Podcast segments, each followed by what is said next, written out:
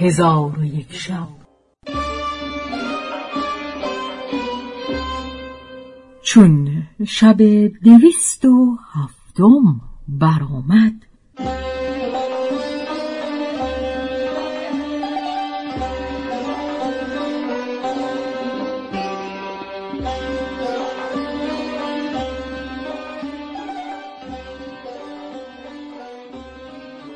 گفت ای ملک جوانبخت، چون قمر و زمان برخاسته به شهر اندر آمد و نمیدانست به کدام سوی برود، پس همه شهر بگشت و همی رفت تا از دروازه دیگر که سمت دریا بود بیرون رفت، ولی از مردم شهر به هیچ کس ملاقات نکرد و کس را ندید. پس چون از دروازه بیرون رفت، رو به سوی باغستان کرده همی رفت تا به میان درختان باغها برسید و به سوی باغی در آمده به در آن باغ بایستاد. باغبان به در آمده قمر و زمان را تحیت گفت و گفت حمد خدای را که به سلامت از مردم شهر درگذشتی، اکنون زودتر به باغ اندر آی که کس تو را نبیند. پس در حال قمر زمان به باغ اندر شد و از غایت بیم خردش برفت و هوشش بپرید و باغبان را گفت که حکایت این شهر و مردمان این شهر چیست؟ با من بازگو. باغبان گفت مردمان این شهر مجوس هستند، تو بازگو که چگونه بدینجا رسیدی و سبب آمدن تو بدین شهر چیست؟ پس قمر زمان تمامت سرگذشت خود بیان کرد.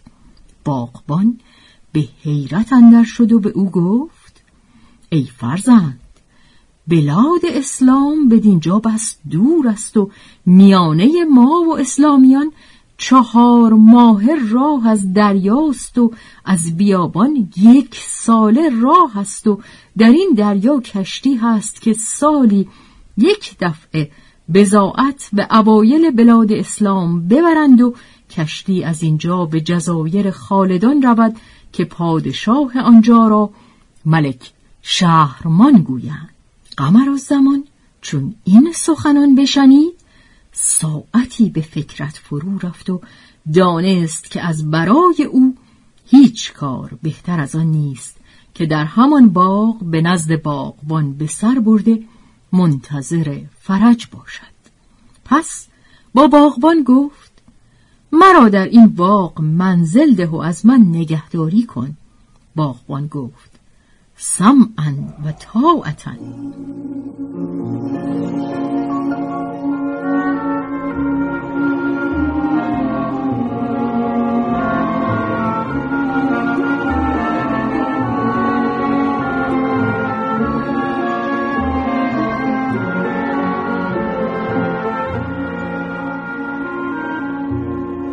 پس از آن قمر زمان را آبیاری درختان بیاموخت و آب به پای درختان همی بست و درخت خشکیده همی برید و باغبان کرته‌ای کبود و کوتاه او را دربر کرد که به زانوهای او میرسید. پس قمر زمان درختان را آب میداد و سرشک از دیدگان همی ریخت و شبان روز در جدایی معشوقه خود سیده به دور اشعار همی خواند، از جمله آنها این ابیات برمی‌خواند: عاشق بدری شدم که از عشق او گشتم هلال، فتنه سروی شدم که از هجر او گشتم خلال. کیست چون من در جهان از هجر سرو و عشق بدر، شخص دارد چون خلال و پشت دارد چون هلال. گر مراد از صبر زاید من کجا یابم مراد، ور خیال از خواب خیزد من کجا بینم خیال.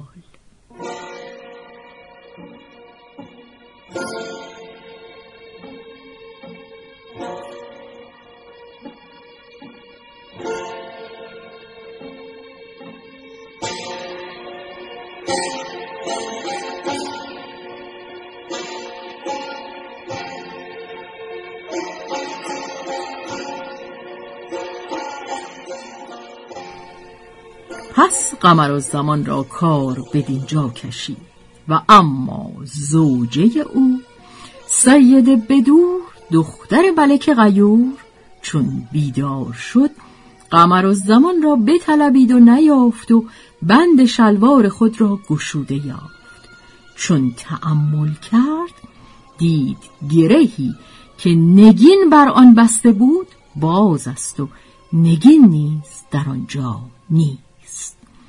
عجب آمدش و با خود گفت آیا معشوق من کجا رفته؟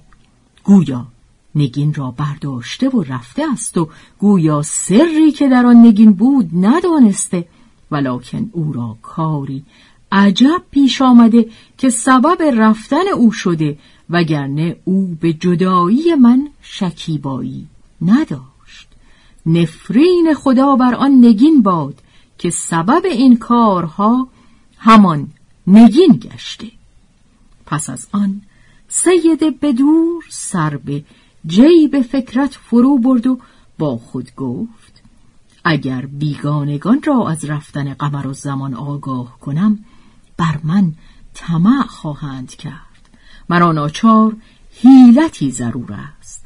پس جامه قمر الزمان بپوشید و عمامه او را بر سر بنهاد و دهان بند ببست و کنیز را در محمل بگذاشت و از خیمه به در آمده بانگ بر غلامان زد و اسب طلبیده سوار شد و فرمود که بارها بسته روان شدند. ولی سید بدور را کار پوشیده بود از آن که به قمر الزمان همی مانست.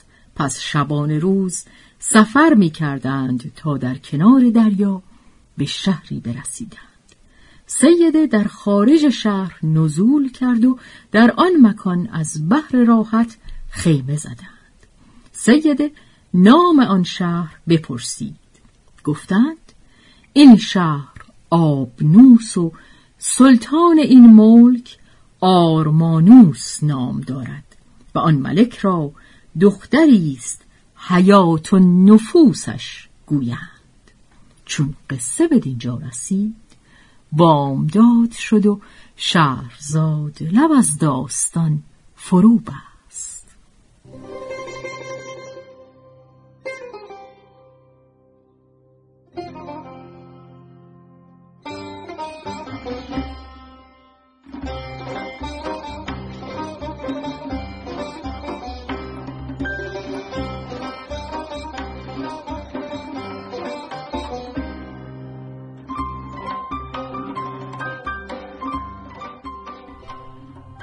به روایت شهرزاد فتوحی، تنظیم از مجتبی میرسمیعی.